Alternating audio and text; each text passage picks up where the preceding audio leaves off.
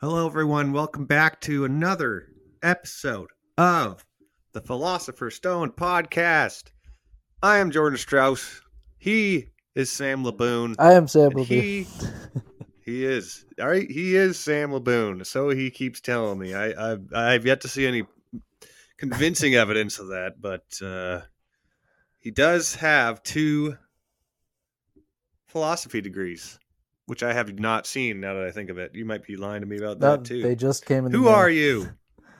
One of them at least just came in the mail, I've been told. Really? Yep. Just arrived at my house. I'm still in quarantine. Now, is a philosophy degree something that you would frame and hang on the wall, or is that something you hide? I knew that question was coming. Well, I think I'm probably going to frame it and put it on the wall. But yeah, I expect a lot of snide comments, but I'm gonna put it up anyway. Do it. This is the existence you chose. Okay. This is the life we've chosen. This is episode probably what would it be on like Spotify right now? 6 or 7? 6 or 7? Like, who cares? Episode 2 is deleted for bad audio quality, but. Yeah, I mean, there's a couple of questionable audio quality, but I think we have it nailed down now. I feel like we got this, right? Oh, yeah, I think so. 7, it only took about, 3 months and 10 episodes. Oh, yeah, so long. Yeah. Get it to the point where it's actually listenable, but we're done it. We all good. How the fuck are you, Sam? Well, I'm slowly going crazy. I'm in quarantine. Are you still isolated? I'm still in quarantine, yep. Oh, shit. My girlfriend. You're in like legit quarantine, like can't leave the house quarantine. Yeah. See, I have yet to have that experience. Oh, I've only left the house to go to the testing center, which is like going. And are you still negative or what? Yeah, as far as I know, still negative. They stopped calling me because I think they just stopped bothering. Yeah, they don't think you have it. No, I have no symptoms. I have this app on my phone now that it like communicates to other phones via Bluetooth, and like if any of those people have reported like it's supposed to warn me if I've been near anyone that's got it. Dude, you downloaded that? That's like a government tracking device. Dude, you think the government doesn't know every fucking move you make already? Yeah, good point. At least this one is helpful to me in some way. Yeah, that's true. So what happens when you get near someone with COVID? Does it start vibrating? Like, yeah, it gives me an electric shock. So how much longer do you have? Well, Friday is my last day. I am free. Nice. Free man on Friday. Then what are you going to go do? I don't know. Go to a bar and catch it? Like, I don't know. Fuck. Went out for some drinks to celebrate the end of my quarantine, and I fucking got it. Yeah. There you go. The cycle of life. As soon as you're exposed, you're in quarantine again. Even if you test negative. Man, I could probably go for a 2-week vacation. I should try and use this app to track down someone that has it. That's very smart. Just totally use it the opposite way. I don't want to catch it, but I will want to be like confirmed possible exposure, and then actually, you know what? Fuck. It was fine when we got like the initial lockdown when I got shut down, or my company kind of slowed right down because I was still able to leave my house. I only ever went to my girlfriend's or the store, but I was still able to leave. So I don't think I would enjoy like actually being trapped in my house for 2 weeks. That would fucking suck. Yeah, I still have my classes for my program, so yeah, I have like stuff to do. I can work out. My girlfriend's here. Nice. So that's positive. Yeah. Good. I was out of work for 7 weeks. Jesus. And, oh my god. Yeah, I know. Yeah, I drank a lot. We just had like a big bag of mushrooms on our living room coffee table that was just there, and like throughout the day, every day, I just like grab a little pinch of it here and there. I was like constantly buzzed on mushrooms for just like slowly losing your mind. Yeah, It was fun though. Played a lot of Worms Armageddon with my roommates. Made our own talk show, a late night talk show. That was pretty fun. Oh yeah, critically acclaimed. Wow, what critics? No, I just mean people really were critical of it. People nice. really had a lot of opinions about it. Now, certain people liked it; other people thought it was nonsense, and which is really what you're going for a good talk show. You know what I mean? Yeah, I think most late night talk shows are going to be controversial. Yeah, you want to provoke intense feelings on the opposite ends of the exactly. Spectrum. Exactly. No one in the middle. You want to really divide and enrage. No, we don't want any lukewarm on any side. We want you to either love or hate. What we really need is haters. Haters equals relevance on some level, I guess. Hate gets the most views. Yes. People will click on things that they hate way more than they'll click on things that they don't like. I watched a documentary. I don't know if we talked about this last week. I don't think we did. It's called The Social Dilemma. You should definitely watch it. Oh, yeah? But it's essentially about... Oh, go ahead. Sorry. No, you go ahead. So you recommended that I should watch this. So I recommend everybody should watch it. It should be mandatory. Yeah. And I hovered my mouse over it, and I was just like, it's just going to tell me everything that I already know is true. Like, they're spying on me, they're selling my data, they're using it. It does, but profit. It also goes further. There was more. It's even worse than I was aware of, and I was aware of all that as well. Really? So it's even worse than the worst that I think? Like, they're trying to predict what I want and stuff? That's like the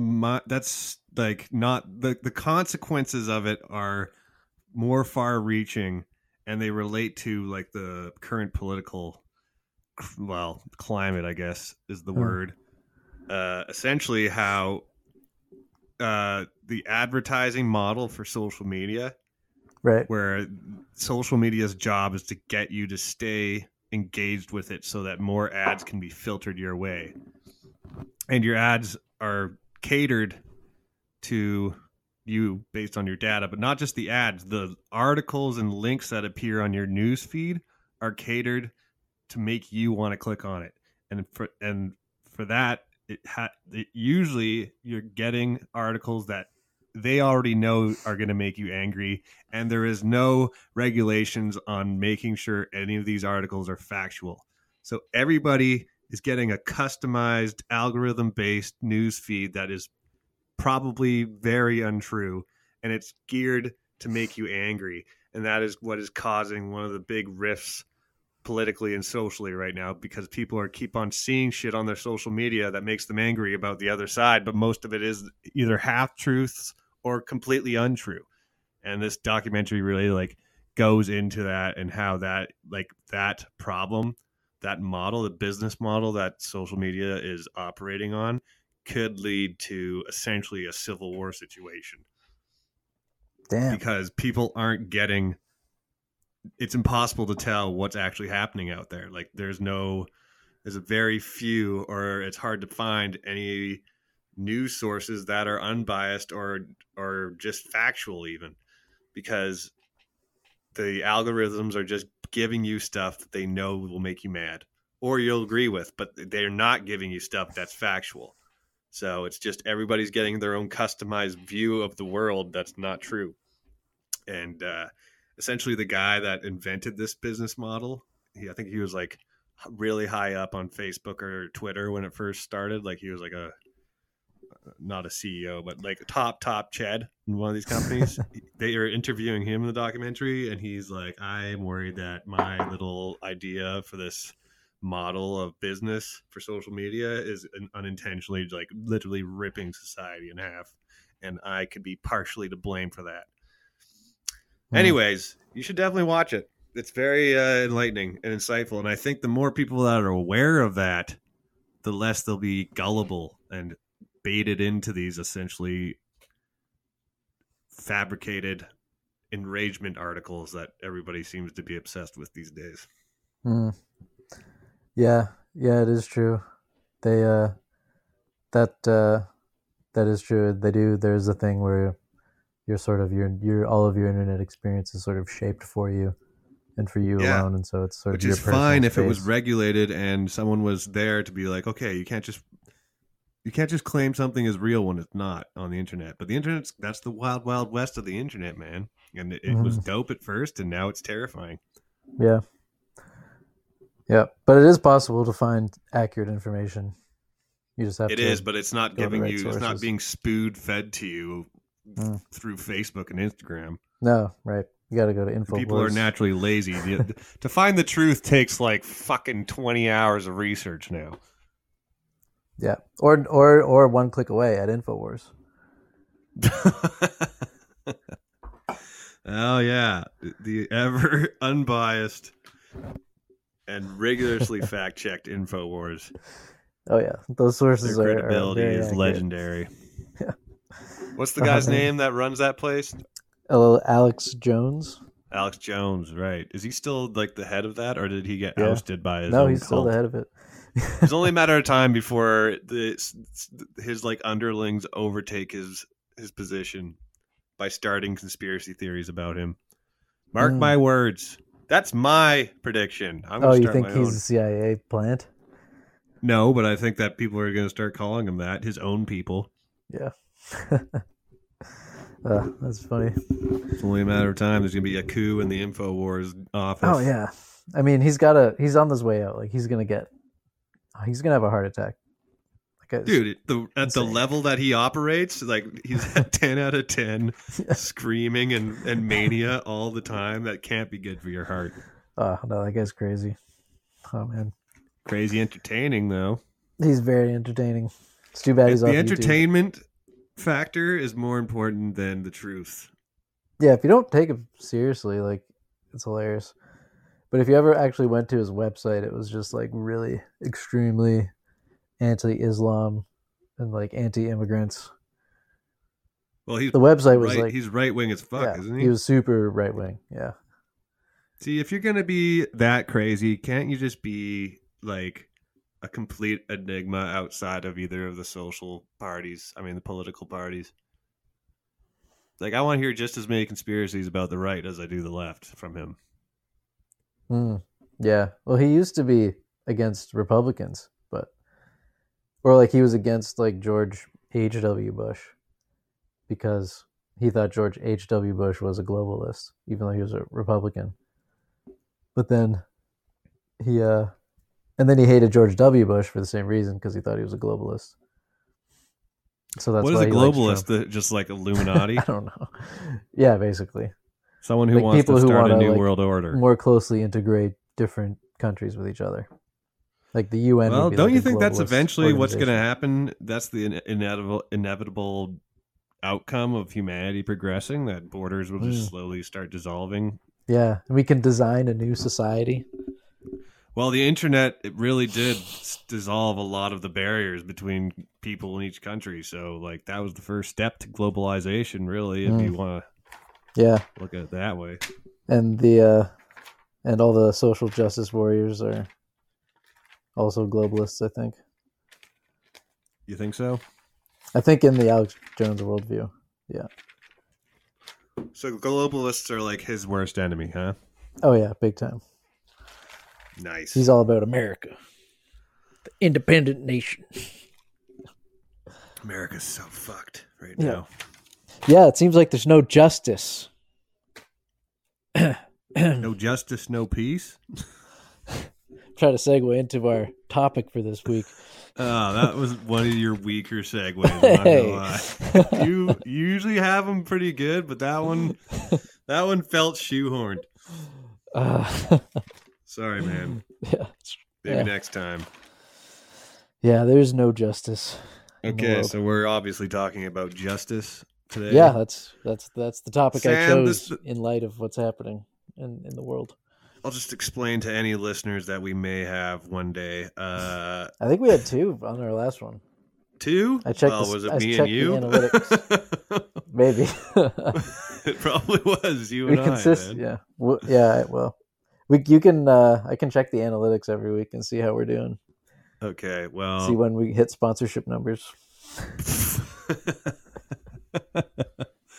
I'm going to project somewhere in 2030, 2033, we'll be able to get our first advertising check. Nice. I'm sure there's like a weed company that would do it. I found a hash. There's a kind of hash called Philosopher's Stone hash. Really? Let's do a partnership. You could reach out to them. They give us hash. We smoke it. Listeners are, I feel like it takes quite a while before a podcast gains any listeners. Yeah. Oh yeah. So I'm not going to lose all hope until we're at like 150 episodes with still just 2 downloads, me and you. Our 2 consistent listeners. We should force our girlfriends to listen. That'll bump her numbers up to 4. Oh, interesting. Yeah. And then once you get 4, you know what they say? Once you get 4, there will be more. Ooh, I like that saying. Yeah, I just made it up. Copyright TM. Nice. All right. What were we talking about? Justice. Oh, yeah, justice. Right. Also, Sam is the philosopher, and thus he must be stoned for this to give our name credence. And that sometimes leads to lapses in memory. Yeah, it's a good thing this is recorded. That's for sure. Oh, your brother's messaging me on Facebook. Ignore him. Sent me a picture of a lighthouse he's been painting. I literally just got that same message. It's like, nice, man. Is he sending that to everyone? He probably sends out a mass email. Yeah. Here's the painting I made. It's like a lighthouse. I mean, it's painting. You know what I'm going to do? I'm going to give him one of those obnoxious giant thumbs up. I told him it needs Willem Dafoe and Robert Pattinson trying to kill each other. It's going to have to be in black and white for that. Uh-oh, now he's going to get mad at me because I just gave him a thumbs up. We should get him to listen to this episode. We need, what we need is a common enemy is what we need. Me and you, we need to get into some beef with my brother, and that will... I have a great story to tell about him from when we lived at Gordon Drive, but... Wait, why don't we wait? One day we'll have him on because my older brother actually also has his philosophy degree. Oh, shit. Yeah. So you guys can just duke it out while I make fun of both of you. Yeah, for sure.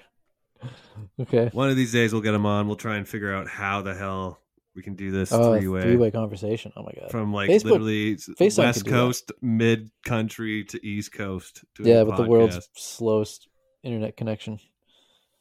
Also, his time frame, he would have to do it at like midnight to get on. Oh, yeah, because he's like way out there. Yeah, whatever. We'll figure it out. Maybe next time he's in town, we'll do one. Anyways, let's get on. Anyway, we gotta get Sam is the philosopher. He's going to teach me a lesson about justice. Here we go. Okay. So, justice. What is it? What is it? I don't know either, but we're going to try and figure it out. We're going to go back in time. Okay. Is there a sound effect for going back in time?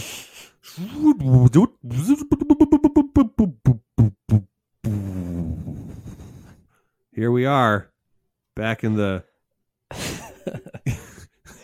There's dinosaurs walking around. In the time of the first code of laws. Okay. Because some people might think that justice... is the rule of law. Okay. That's not always the case, but... Right. Okay, what if I told you that the rule of law was that no one is above the law, laws are not secret, and laws can't contradict each other, and so on and so on, right? And if everyone followed those rules, would that be a just society? If the laws themselves were just. Ooh, okay, good point. Yeah, so we're going to look at... the Code of Hammurabi. Hammurabi. Remember this code? Hammurabi? Hammurabi? Was he a Japanese man? Chinese? No, he was Babylonian. He had the law, an eye for an eye, tooth for a tooth. Oh, eye for an eye. That one really stuck. People like that one a lot. Yeah. So people always think that Hammurabi's code was very, very just because of like the eye for an eye, tooth for a tooth. Yeah, because something that is like an intuitive. What would be like your intuitive idea of justice? Well, that would be like the most basic first run at a definition would be essentially, yeah, the eye for an eye. Like if someone punches you, you get to punch them. If they steal from you, you get to steal from them. Or, do it's just about balancing the scales, essentially. Lady Liberty with the scale. Yeah, it's fair. Yeah. Trying to any infraction will have an equal punishment coming back to them. Yeah, but that's I think that lacks a ton of nuance. But yeah, that's like most people nowadays. That's like their intuitive idea of justice is like just fairness, I think. Yeah, which I don't think is always going to be a very. It's essentially just like revenge is the way in a lot of cases. Yeah. Yeah, exactly. Yeah. Revenge. Like you did it to me, so I'm going to do it to you. Like things are equal. Yeah. Like that's like retributive fairness, sort of balancing the scales. Yeah. Well, yeah. Well, okay. So it wasn't always like that. Like we're gonna like this code. It's like very unfair just on the face of it. Like there's over 280 laws in this code, but here are some that are like very clearly not fair. This is Hammurabi's book. This is Hammurabi's book. Yeah, these are all the laws. Should I look him up? I want to see what this guy looks like. I don't know if there's any pictures of him. Babylonian. Hey, yeah, they might have not even invented painting from then. How they had I think they had carvings. H-A-N-N. Yeah. Hurabi. H-A-N-N. M-M, as in... Hammurabi.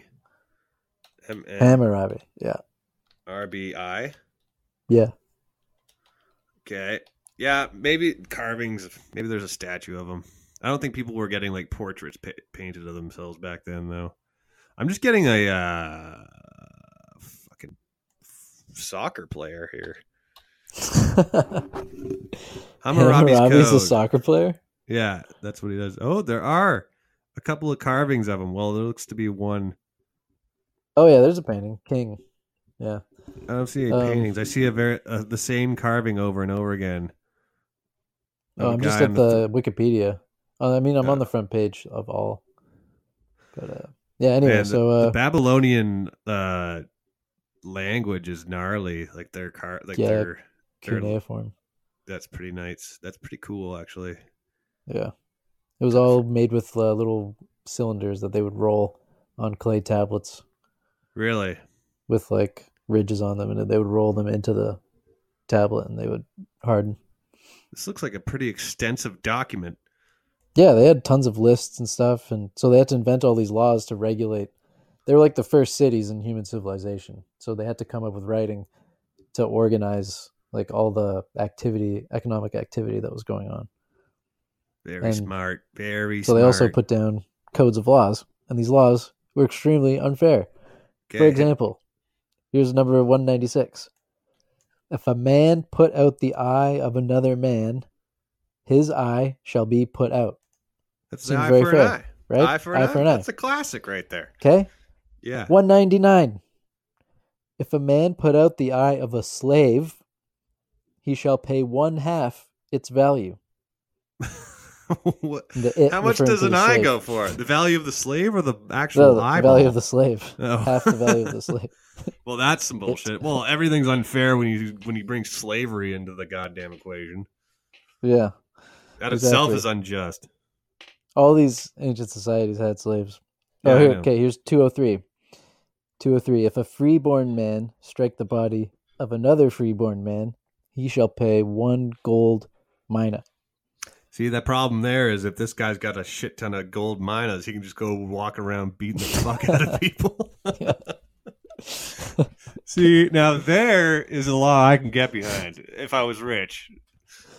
Yeah, we have a swear jar. He has a punch people in the face jar. Yeah. Just 205. If a slave of a freeborn man strike the body of a freed man, his ear shall be cut off. So wait, if a slave punches a non-slave, the slave's ear gets cut off? Yep. Not his hand, you better make that one punch count, man. You better have some Francis Ngannou power there. Just knock his head clean off. Could you imagine if he, like, if this guy, Francis Ngannou, back then was a slave and he walks up and he's just like, I'm willing to do that trade. Oh my God. Yeah. I'm sure they would just let him go. It is kind of weird that they cut off the ear, but I guess they don't want their slaves' hands to be cut off because then they're, you know, half as useful. Mm-hmm. Yeah. And then here's one that just sort of sums it up nicely in a general form. If anyone strike the body of a man higher in rank than he shall receive 60 blows from an ox whip in public. Holy Moses. Yeah.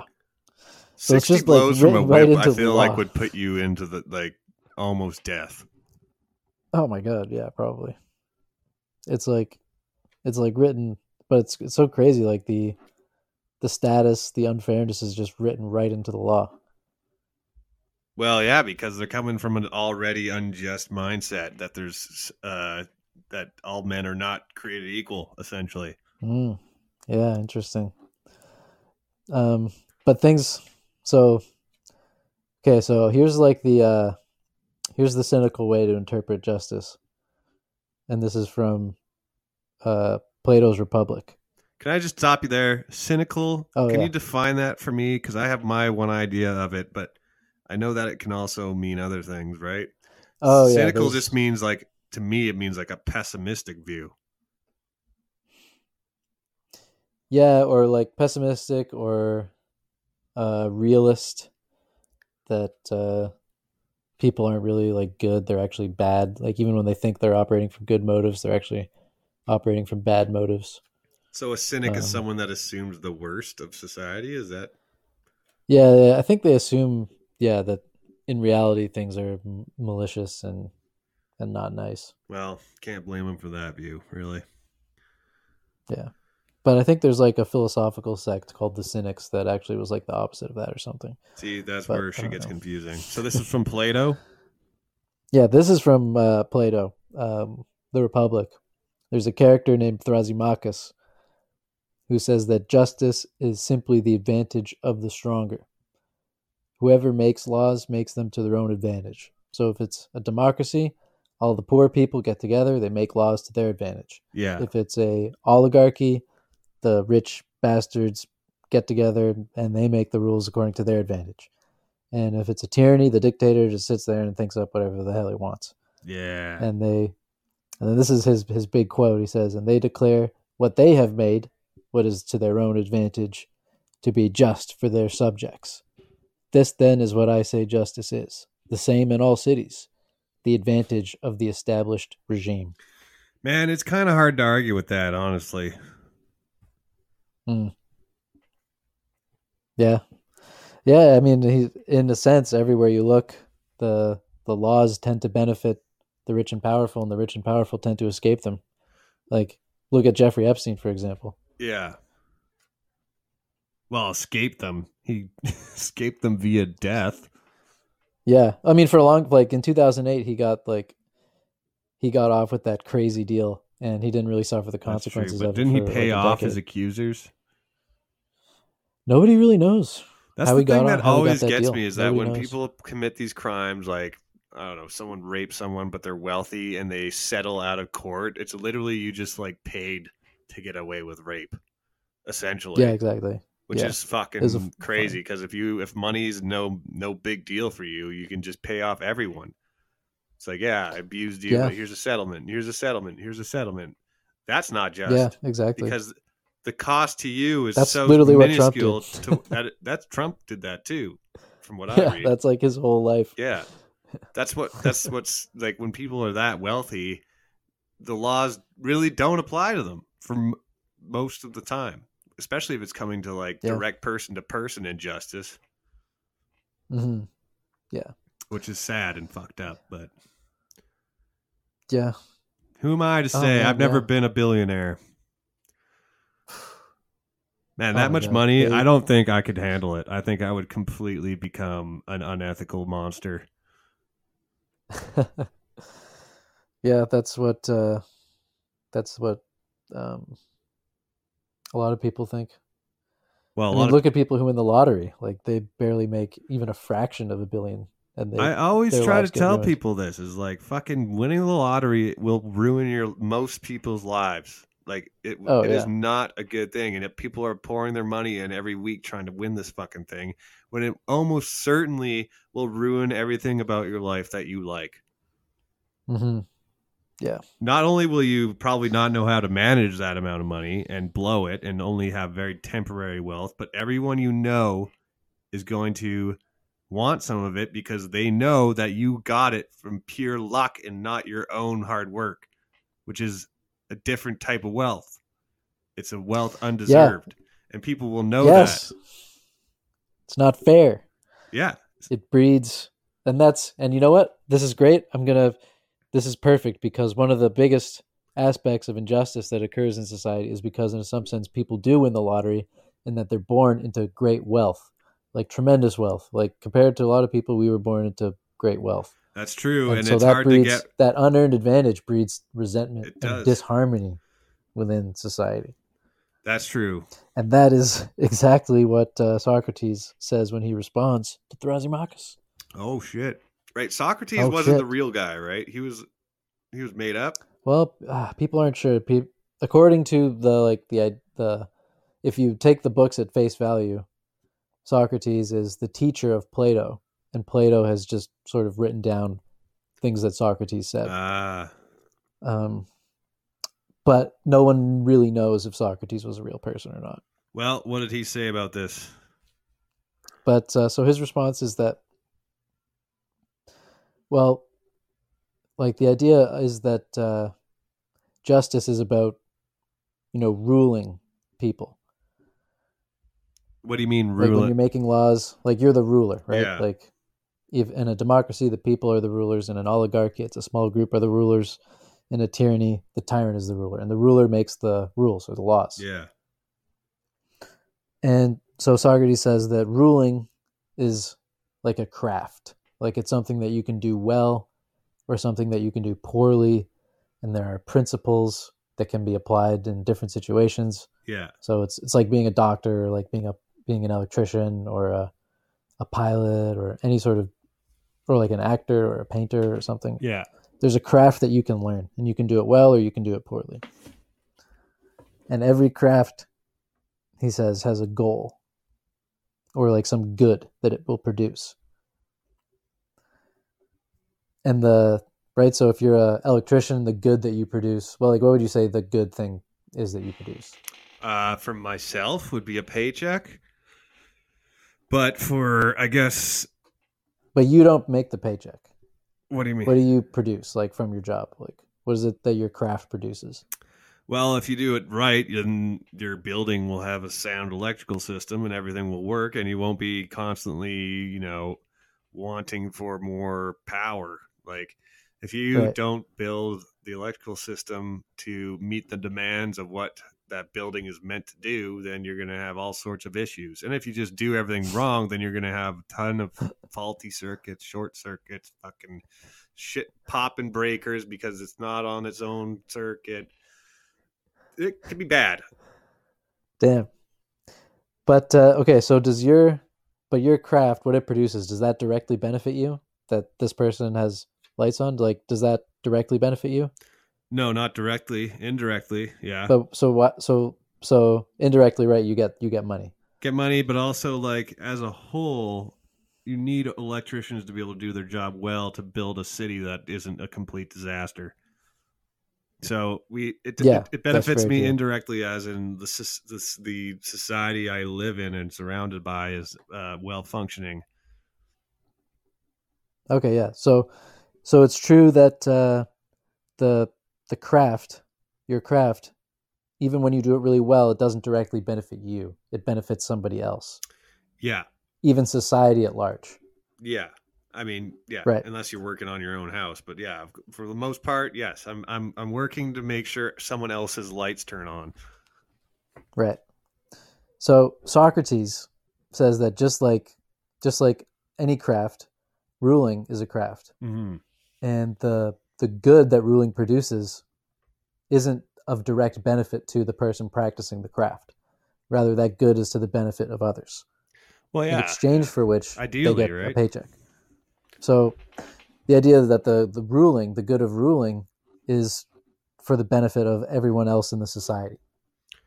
That when ruling is practiced well, everybody else in the society will be better off, and society as a whole will be better off. Yeah, just like Kim Jong-un, like he's the perfect example of a ruler that really thinks about society that he's ruling over instead of his own personal. In fact, Socrates.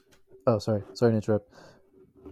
Socrates would say that he's not even ruling, because he's not practicing a craft for the benefit of other people. He's practicing a craft for the benefit of himself. So he's actually like grifting or something. He's not actually ruling. Yeah, no, yeah, that's absolutely correct. According to Socrates, yeah.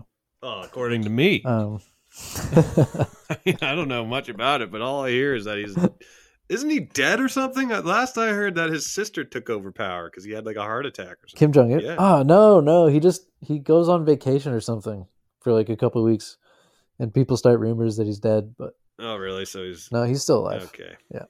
Is his dad even dead? Like alive. At this point, I don't know what to believe. Yeah, his dad. I think his dad is dead. He died on a train. A lot of his. Oh yeah, he died on a train. Fuck, I wonder what actually happened. Wow, I bet Kim Jong-un bumped him off. Wasn't it a Russian train? He was on a train to Russia or from Russia. And I do know how Russians do enjoy to poison people. Oh, they do. Oh shit. Yeah, they do. Eh? Hey, that's their main thing. They love poisoning people. Yeah, everyone's getting poisoned by fucking Russians. Oh my god, it's scary. Yeah.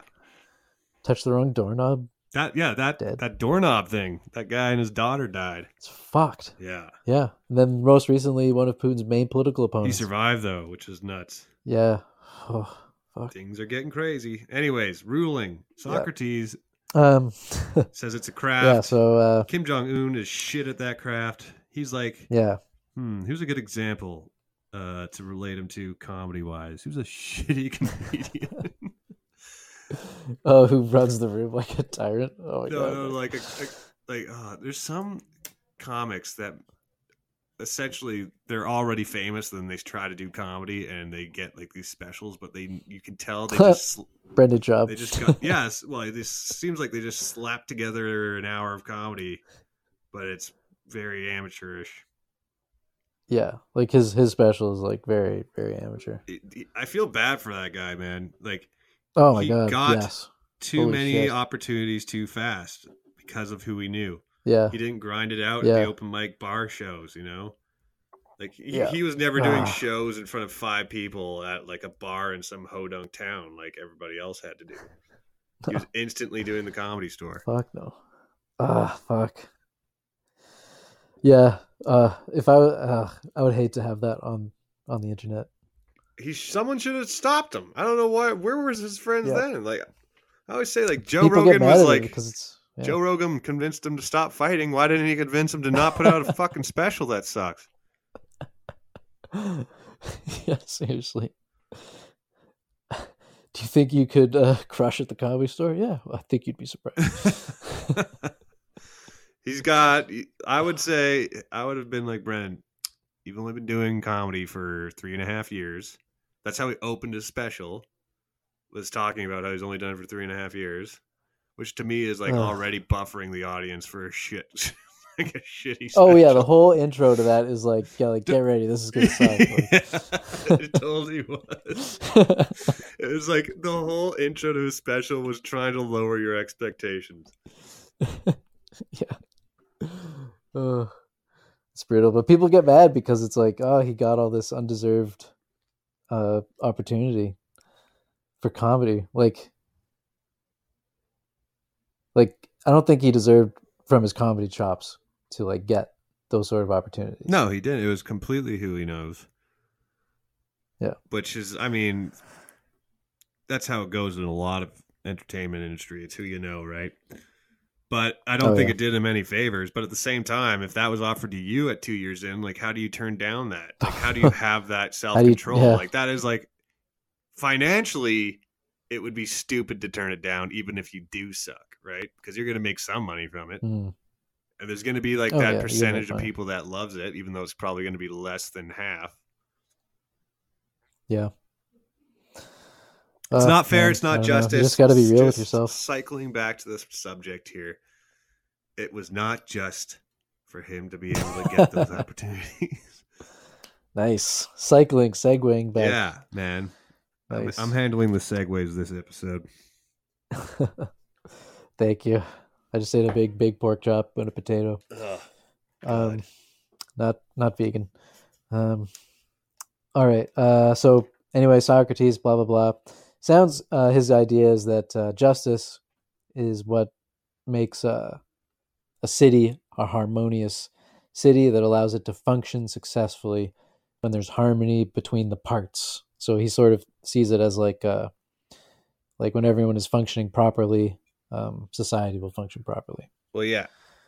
That there's a problem, which is a Socratic Republic is just, but it seems sometimes like it doesn't really matter, like if there's equality between people, as long as everyone's like a team player, sort of. What do you mean equality? Oh, equality. I thought you said equality. Never mind. Yeah. Oh yeah, like equality. Like his republic has like different levels of like class system of people, and kind of ironically, he thinks philosophers should be in charge of making the rules. Well, I think that you should be philosophically minded if you're going to be in that position of making laws. Yeah, you should be a reasonable person. Yeah, you should have a strong command of logic. Mm-hmm. Yeah, and but you also have to understand people as well. Yeah. And yeah, it's sometimes I think philosophers would be the worst at it. At like day-to-day, being day-to-day. Well, from what I've learned is the reason they'd be bad at it is that no matter what argument they come up with to make a law, there's always going to be some other philosopher coming around telling them why it's a shitty argument. And they would just never get anything done because there's always a way there's always a way to poke holes in your logical arguments, it seems, from what I've discovered via this podcast. Yeah. Well, maybe we can end with one that I think is pretty good. Like, it's obviously got a lot of holes in it, but I think it hits on some things that are pretty good. Who's this Socrates again? So we'll skip divine justice, which is just ridiculous. No, that's the only real justice, man. Okay. We could do divine justice, and then we could do the good one. I'll just read you this quote. This is a definition of divine justice from like the Catholic.org, whatever. The constant and unchanging will of God to give everyone what is due to him or her. Every possible form of justice is possessed by God. He practices legal justice to that through the natural and moral law to be coordinate creatures of the common good. Distribute justice, blah, blah, blah, blah, blah.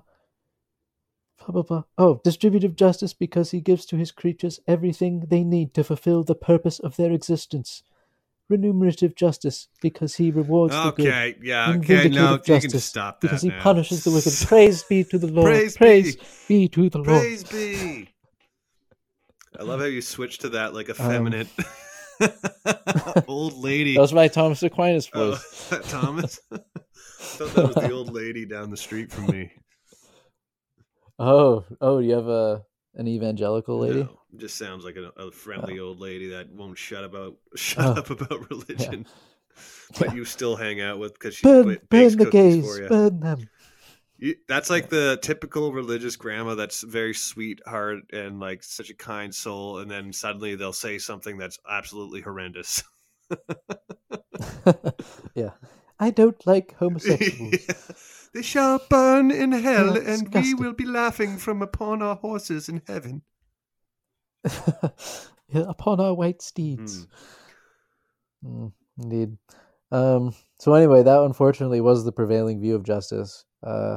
Poverty isn't unjust because God has given every creature exactly what it needs to fulfill its purpose. Yeah. So if you're poor, that's just because... that's all you need to fulfill God's purpose. All I need is the bubonic plague and a couple of dead rats to feed off of to fulfill God's purpose. What is the purpose? Is my purpose to die in the mud? Is that what my purpose is? Yeah, exactly. Wow. Don't question it. The Lord works in mysterious ways. Easy for you to say on your fucking purple pillow, Mr. Pope. Yeah, from the gold palace of the Vatican. Wow. Gold and marble everywhere. No shit. Holy shit, it's so ballin'. The man with leprosy dying and starving outside the city gates is doing great in God's eyes. Exactly what he was made to do, suffer. Yeah.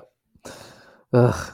Anyway, that was the prevailing view of justice for like 2,400 years. Ah, blink of the eye, really. Or so, yeah. But anyway, here's a quote, and you can tell me what movie this is from. You get what you fucking deserve. Oh, don't tell me. You get... Oh, Joker. Yes, Joker. Fuck yeah, dude. Justice, you get what you fucking deserve. And you also don't get what you don't fucking deserve. Yeah. That would be fair justice, is when everyone gets what they deserve. So here's a cool guy, John Rawls. John Rawls. He believes in justice as fairness. Okay. That's what he believes. What does he mean by that? Good question. He thinks it means this, and he thinks justice as fairness would be basically, that's how you summed it up. You get what you fucking deserve, and you don't get what you don't fucking deserve. Well, who decides what you deserve or don't deserve? Oh, well, excellent question, and he has an answer. And he says, basically, he just thinks he can tell you that it would be what terms of cooperation free and equal citizens would agree to under fair conditions. The equal part is the problem there. Equal meaning no one has an advantage over anybody else. That doesn't even happen. And that everyone has equal information. You said, people and equal power. Win the lottery by being born into certain situations. Yeah. So basically, he has this idea for like a hypothetical scenario where you could show what people. Right, in this hypothetical scenario, everyone is free and equal. So it's not a real scenario. It's hypothetical. Yeah. But if they're free and equal people, in this hypothetical scenario, they would come to an agreement about certain terms of cooperation. Yeah. And he thinks he can tell you how to arrange that. And it's called the original position. Hit me with it. The OP. Okay, so you're in this original position. It's this abstract space where you're behind what he calls the veil of ignorance. Ooh. So when you're behind the veil of ignorance, you don't know lots of facts about how you will be born into the world. Yeah. You don't know what your race will be, what your ethnicity will be, your gender, your age, your income, your wealth, your sort of natural talents. You don't know what your philosophy will be, what your moral doctrine will be, what generation of history you'll belong to. You don't know what political system you'll live in, what the class structure will be, economic system, or level of economic development. You don't know any of those things. That's a lot of variables when you list them out like that as to how... Yeah, so... That's crazy. But here's what you will know. You know that everyone will have different political doctrines, moral doctrines, religious beliefs. Different people will have different plans of life. People will have different interests. They'll have different things that they consider like really important, good things for them to have. Like some people will really value wealth. Some people will really value family. Everyone's going to value shelter and food and things like that. So you know those sorts of things. Yeah. You also know that there's not quite enough for everyone to get everything that they want. But there is enough for everyone to get as much as they need. That's true. And you know some general facts about common sense and science. That's the veil of ignorance? That's the veil of ignorance. That's what you know and you don't know. Okay. And everyone is in that same position and you have to meet and you have to come to an agreement with each other. And that would be... And you don't know how you're going to be born. Okay, so not knowing that's where you have to be to come out with an actual fair... sense of justice, because you're on an equal playing field. Yeah, if you were going to design a fair society. If everyone on Earth was going to get together and design a fair society, they would have to be placed into that position. Oh man, if only you could force lawmakers into that as they entered. Like, you give them a memory wipe, and now that's all they know, and that's how that group of people has to make laws for people. And then when they get out, they can't change it based on what they realize what they are now. Yeah, I think that's how the world will end. Is someone will come along and they'll build a virtual reality and they'll tell everyone, hey, listen, plug into my reality. You'll be in the original position and we can design a new reality and live in the virtual reality. And then everyone will plug in and he'll just turn it off and kill everybody. Oh, I was with you till that last sentence. I think that if we could get some sort of memory wiping, like, okay, here's my plan for the new world order. When everybody is a globalist and everybody lives under the same government and how laws are made, it should be a sphere of the veil of ignorance that everyone that's a lawmaker, they should select a random sample of the population every, 4 years to adjust the laws of the land. And then as they enter this veil of ignorance orb, they all forget who they are and where they came from. Except for they know those things, that everybody's going to need certain things. And that's how they make laws. Of course, that doesn't work when it comes to like nuanced laws, though, about complex shit. So fuck that idea. Yeah. I'm just spitballing here. Just trying to fix the world. Yeah, well, I think spitballing is good. All my solutions require like a super advanced alien technology to work. Well, man, if you believe YouTube, it's fucking everywhere. What's everywhere? There's all these UFOs. There's all this shit about UFOs. That, if you believe YouTube part is real problematic. Well, there's like the Navy is like publishing videos of stuff. And I hope. I mean, at this point, I would welcome some sort of alien contact, if only to unite us, even if it's malicious. If it unites us, no, it would. It would just get politicized. You think so? It would just be like, yeah, like they would just politicize it. It would be either a liberal alien or a Republican alien. People would just Republican alien, man. They're not a big fan of aliens. I don't know if you've heard their rhetoric, especially illegal ones. Yeah. Man, if they're that pissed off, it's an alien. What? Yeah. They really don't take kindly to people on the same planet as them that are just south of them, let alone a different planet. Yeah, it would definitely be a liberal alien. How funny would that be if an alien showed up and he was like totally a right wing, naturally just right wing. Just a right wing white supremacist alien. Very conservative. Oh my God. That'd be brutal. There's gotta be. That's hilarious, though. I don't know. That sounds like a sketch that would get banned and everyone would get canceled who's in it. This whole canceling thing needs to stop. Whatever happened to bad ideas will fall away and the good ideas will rise to the top, huh? What's with all this stopping people from talking? I don't know. Anyone who gets canceled is like has done it to themselves by completely relying on other people for their platform. I guess so.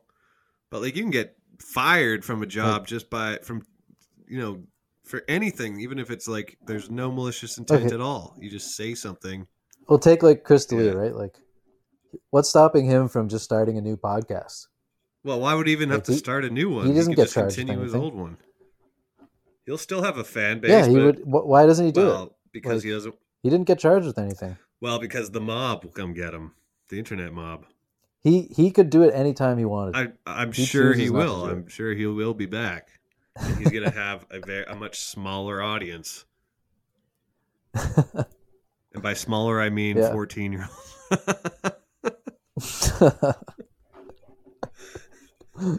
No, the thing about Chris D'Elia, which was different than the Louis C.K. situation, was the age of the victims in question. It's one thing for a grown-ass man to ask consent from a grown-ass woman if he can jerk off in front of her, but it's another thing to try and groom someone from a young age to...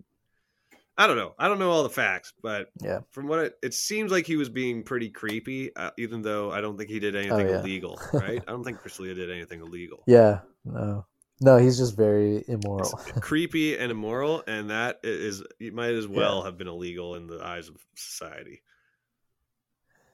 In the eyes of God. There's no way for him to just joke his way out of that. Yeah, he would just say, but is it though? How old is 15 really? Repurpose that old Dave Chappelle bit. No, I don't think he's going to be able to come back from that, honestly. I don't know what Chris D'Elia is going to do.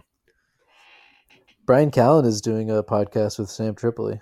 Yeah, well, that was nothing but hearsay.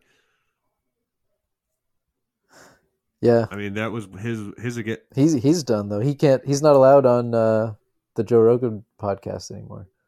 Brian Callen. Yeah, like you'll never see Joey Diaz on that podcast again either. What makes you say that?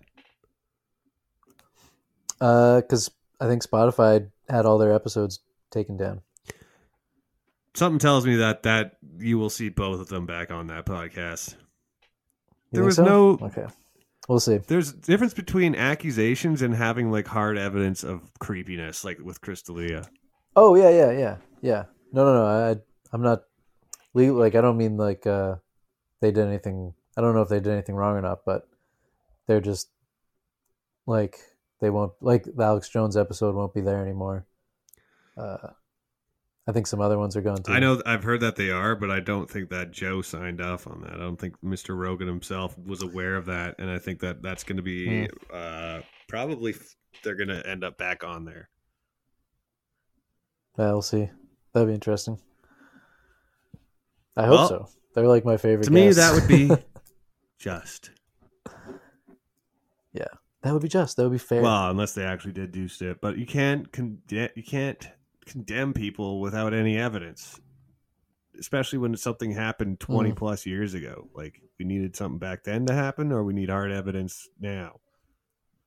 Otherwise there really is nothing that's stopping people from just accusing whoever they want of whatever they want. Well, you can get, well, no, if you make a false rape accusation, you can get, yeah, you can, but yeah. So if I were them, I would press defamation suits. Yeah. Libel. Because they have money. Yeah, they got fucking money. Well, here. Anyway, speaking of justice, how about this? This is a principle John Rawls came up with. All social goods are to be distributed equally unless an unequal distribution is to everyone's advantage. When would that be an advantage to everyone? That's what the people in the original position, that would be one of their guiding principles. I see. That they would come up with to make sure none of them get fucked over. Right. Is that if everything's gonna be equally distributed unless an unequal distribution is to everyone's advantage. Yeah. So the reason the people in the original position don't know so many things like their race, their ethnicity, their gender, their age, their income, their wealth, their talents, their beliefs, when they'll be born in history, is because Rawls thinks all of those factors should have no impact whatsoever on the distribution of goods for people. Do you agree with that? Yeah, I think so. I don't think the happenstance of your birth should determine your, wealth that you're born into. That's true. Like it's not fair. The only part of that where I would become like a little bit tentative with is the religious part of it, because religions have inherently bad ideas built into them, which can be detrimental to society. Yeah, I wonder if the people in the original position would decide like there's everyone's an atheist. But no one would know in the original position. Religion. No one would know if they were religious. Say my orb of veil of ignorance exists, and everybody that goes in there has no sense of identity but they still have their sense of justice. Right. And that would include them not knowing if they were religious or not. Do you think a lot of them would step out of there and be like, oh, fuck, I should have... Fuck. Fuck, I should have opted. I should have said atheist. They go, they all, so the orb of veil of ignorance, everybody goes in there, they make the laws, they come out, and they have to deal with the laws they came up with when they were in that state, even if it goes directly against their situation in reality. That's true justice right there. Yeah. Yeah. That's why it would work. Or it would not work. Not, there's way too many complexities for that to be a good way to make new laws. Because if you're not aware of the situation, the current situation of society, and you go into that veil of ignorance orb, you'll completely throw out a ton of factors that are really important. So that's a bad idea I came up with, but a great idea for a movie. Oh yeah, it'd be great. Like everyone goes into a society where the laws are all made by people that are in this orb of ignorance, so that they can have no bias. Yeah, yeah. Design a new society and then live in it. But someone has secret codes and they use them to hack and achieve an unfair advantage. Well, of course. What we need to do is hijack human nature and force us all to be... Mm-hmm. What was that phrase that we learned the other podcast? Automatons. Oh, yeah. Unconscious automatons. That's what we need to be. Yeah. All right. Well, I think that's enough. That's the end of... I don't know if we solved anything yet again, but we maybe spurred on some thought in one of our... We hopefully got people... Yeah. People thinking about justice. Maybe. Well, me and you, because we're going to listen to this episode and possibly no one else ever. So maybe when we listen to it again, we'll disagree with ourselves. Yeah, man. Next episode is going to be crazy because the U.S. presidential election is a week from today. What? I thought it wasn't until November. Oh, sorry, not the election. The first debate. Oh, the debate. The Trump-Biden debate. I thought there wasn't going to be a debate. No, they're doing it. Oh, Jesus. They're going to be both shot up with intravenous Adderall. Man, they got to give Joe Biden like a fucking, I don't know what. Yeah, just like completely, just adrenaline. Just like a gel pack on his neck. Yeah, they need to hook up a shock collar so if we start to falling asleep, they can zap him. All right, well, that's our episode. Thanks, everybody that might listen to this in the future. Peace out. Good night.